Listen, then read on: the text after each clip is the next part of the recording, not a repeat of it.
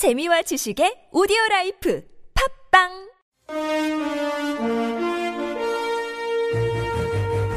여러분의 합리적 판단을 돕기 위해 오늘의 뉴스를 골랐습니다. 백병규의 뉴스 체크.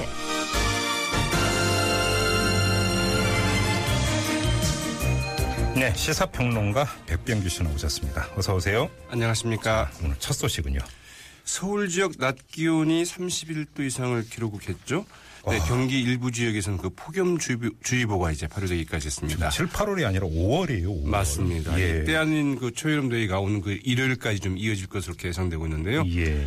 네, 이런 현상은 그 우리나라만의 일이 아니라 이 세계적인 현상이라고 하는데요. 예. 네, 지난 4월 기상 관측 사상 가장 더운 날로 더운 달로 기록이 됐습니다. 4월이. 네. 예. 그리고 올해는 그 가장 더운 해가 될 것이라고 이제 미국의 국립 해양 대기청이 이제 발표를 했는데요. 올 여름을 도대체 어떻게 나야 되는 겁니까? 네. 예. 이 미국의 국립 해양 대기청에 따르면 지난 4월은 그 137년 기상 관측 이래 4월 기온으로서는 그 가장 따뜻한 달로 기록이 됐다고 합니다. 예. 그리고 그 지난해 5월 이래 단한 달도 빠지지 않고 가장 더운 달 기록을 매달 계속 이어가고 있다고 하는데요. 이 더욱 주목되는 것은 그 올해 들어서 그 더운 날씨의 그 증가폭이 더 커졌다는 것입니다. 예. 올해 들어 그 4월까지의 그 기온만으로도 올해가 그 가장 더운 해가 될 확률 무려 99%나 된다고 하네요. 지구가 끓고 있다 이렇게 표현하면 약간 과장인가요? 왜 이런 현상이 벌어지는 거죠? 네, 일단은 그 열대 지방의 태평양에서 그 주기적으로 발생하는 그 해수면 온도의 그 급상승 현상이 있죠. 네. 엘리뇨 현상이라고 그러는데요. 예. 이 엘리뇨의 그 영향도 있지만 더 주된 원인은 말씀하신 것처럼 이 지구의 급속한 온난화 추세 때문이라고 예, 합니다. 예. 이 세계 기상 전문가들 지금 최고 더운 기록들이 앞으로 일어날 변화에 비하면은 시원한 기록이 될 것이라고 말하고 있다고 하네요. 제가 전에 한번 봤던 글귀 중에 참 인상적인 게 지금 우리가 그 향유하고 있는 자연은 우리의 후손들한테 빌려서 쓰고 있는 것이다. 그런 그렇죠. 비슷한 이런 너무나 글귀가 많은 것들을 지구에서 이제 빼서 쓰다 보니까 이제 이런 일이 발생하고 있는 거죠. 알겠습니다. 자, 다음 소식은요. 네, 그 전두환 전 대통령이 그 최근 언론과의 그 인터뷰에서 그 자신은 그 5.18 광주 계엄군에 발포하는 아무런 상관이 없다고 그 강변하지 않았습니까? 예. 그러나 그, 네, 이 계엄군의 그 집단 발포 어떻게 계엄군의 그 시민들에게 그 총을 쏠 수 있도록 하는 네, 그러나 이제 죄송합니다. 이 계엄군의 그 집단 발포, 즉 그 시민들에게 그 총을 쏠 수 있도록 하는 이 군의 그 자위권 발동 결정에 전두환 전 대통령이 그 관여했다는 이 보안사령부 내부 자료가 이제 공개가 됐습니다. 오늘 한겨레가 보도했죠. 네, 한겨레가 그 입수에 보도한 제5공화국 전사를 보면은 80년 5월 21일 오전 그 자위권 발동을 결정한 국방부 회의에는 당시 그 주영복 국방부 장관과 류병현 합창의장 예. 그리고 전두환 합수본부장 겸 보안사령관 예. 이 노태우 수경사령관 차기환 육사교장 이 정호용 특전사령관 등이 그 참석을 했다고 하는데요. 예. 네, 오공화국 그 전사는 이 1982년 그 신군부의 그 실세인 당시 그 박준병 보안사령관이 1979년부터 1981년 오공화국 출범 전후 이 정치사의 현안을 기록한 책이라고 그러죠. 예. 단세 질만 그 발행이 됐다고 그러고요. 이 청와대와 그 보안사에 있는 것으로 알려졌을 뿐 그동안 그 공개된 적이 없었던 이런 자료라고 하죠. 그러니까 이 기록에 따르면 오- 그러니까 발포와 자신은 무관하다라고 하는 신동아와의 인터뷰에서의 주장은 거짓일 수도 있다 이런 이야기로 연결이 되는 것 아닙니까? 그렇죠. 네, 그 전두환 전 대통령 그 최근 그 신동아의 그 인터뷰에서 어느 누가 국민에게 그 총을 쏘라고 하겠느냐. 그러면서 그 발포 책임을 이제 그 전면 부인한 바 있고요. 네네. 또그 자신은 그 당시 보안사령관으로서 그 중앙정보부장이나 청와대를 제치고 그런 결정을 할 권한이 없었다고 이제 강변을 했지만 네. 이게 사실상 거짓말인 것으로 드러난 것이죠. 네. 또그 당시 신군부의 실세는 바로 그 전두환 보안사령관이었습니다. 예. 자, 다음 소식으로 가죠.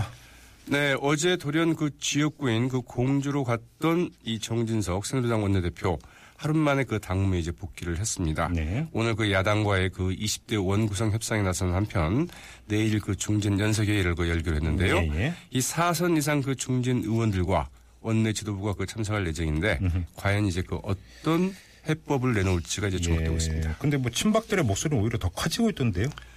맞습니다. 이제 그 전 원내대표였던 그 친박의 온유철 새누리당 의원 이 원구성 하는 것과 전당대회 준비하는 것을 그 효율적으로 그 나눠서 했으면 좋겠다고 이제 얘기를 했다고 그러죠. 예.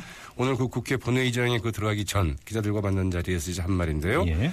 이 정진석 원내대표에게 그 짐이 많은 것 같아 전 원내대표로서 그 안타깝다면서 이제 이같이 말했습니다. 네.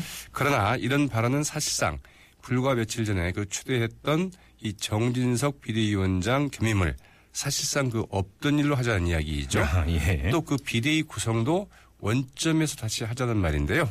내일 이제 어떤 이야기들이 나올지 좀 지켜봐야 되겠죠. 예, 예.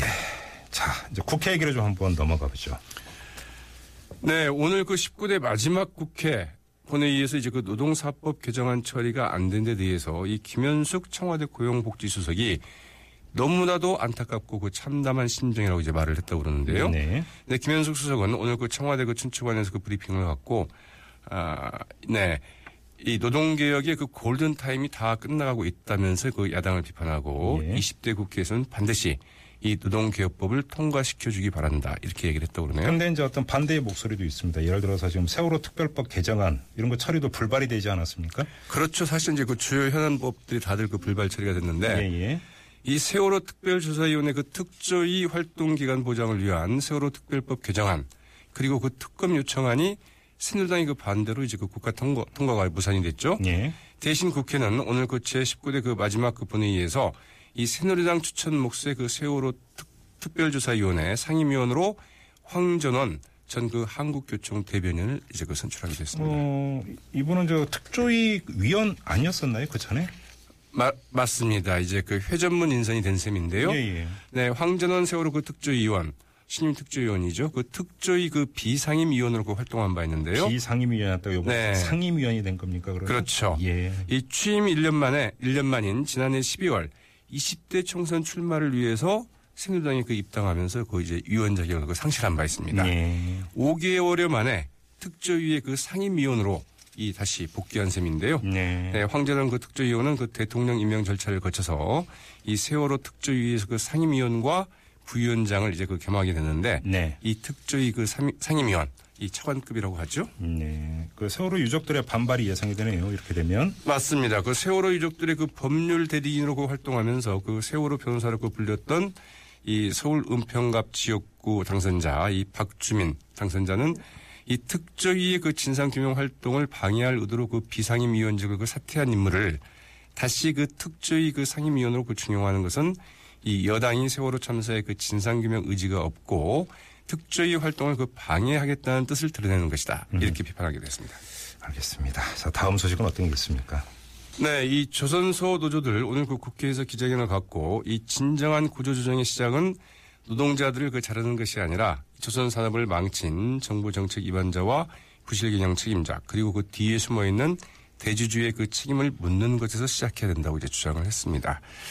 이들은 이 모든 대화는 그 투명하게 그 공개돼야 된다면서 필요하다면 이 정부와 그 채권당과 함께 대중적이고 그 공개적인 그 토론, 토론회를 진행할 수도 있다고 밝히기도 했는데요. 네. 정부는 그 조선노조연대와 그 즉각 대화에 나설 것을 이제 촉구하기도 했습니다. 네. 황우찬 조선노조연대 그 공동의장 이런 말을 했네요. 이 조선 산업이 호황일 때 거제에서는 그 똥개도 돈을 물고 다녔다고 한다. 예. 그 돈은 다 어디로 갔나? 이 삼성 현대 자본이 조선 산업 경기가 좋을 때 배당금을 받아 그 축적하고 사라졌다. 대우조선은 부정부패가 심해, 심각했다. 이렇게 시작을 했다고 그러네요. 자, 다음 소식은요. 네, 이 국방부가 그 2023년부터 이 전환 및 그 대체 복무제를 전면 폐지하겠다고 이제 발표를 했는데요. 예. 그러나 이번에도 그 용두사미가 될 가능성이 커지고 있다고 합니다. 예. 네, 문상균 국방부 대변인은 오늘 그 정례 브리핑에서 네, 이와 관련한 그 과- 관련 부처 및 그 기관의 의견을 그 수렴 중에 있으나 마치 방침이 확정된 것처럼 오해되어 필요 이상의 그 노- 논란이 일고 있다면서 이 이번에는 네 이를 다시 관계부처와 이제 협의하고 있다고 밝혔습니다. 예를 들어서 며칠 전에 논란이 됐던 게 이공계 병역 특례 폐지하겠다. 뭐 이런 맞습니다. 바로 그런 이야기였죠. 근데 사실 그 국방부는 며칠 전만 하더라도 예. 이번에는 그 반드시 결정해야 한다면서 이 같은 계획안을 이제 발표한 바 있거든요. 그래서 음. 예. 상당히 좀 결이 달라졌는데요. 네. 네. 이 부분은 이제 그 이공계 쪽 음. 그리고 네, 연구 인력들을 사용하고 있는 이 예. 기업 쪽의 반발이 예. 큰데 따른 것으로 풀이되고 있습니다. 알겠습니다. 자, 여기까지 듣죠. 고맙습니다. 네, 고맙습니다. 지금까지 시사평론가 백병규 씨였고요.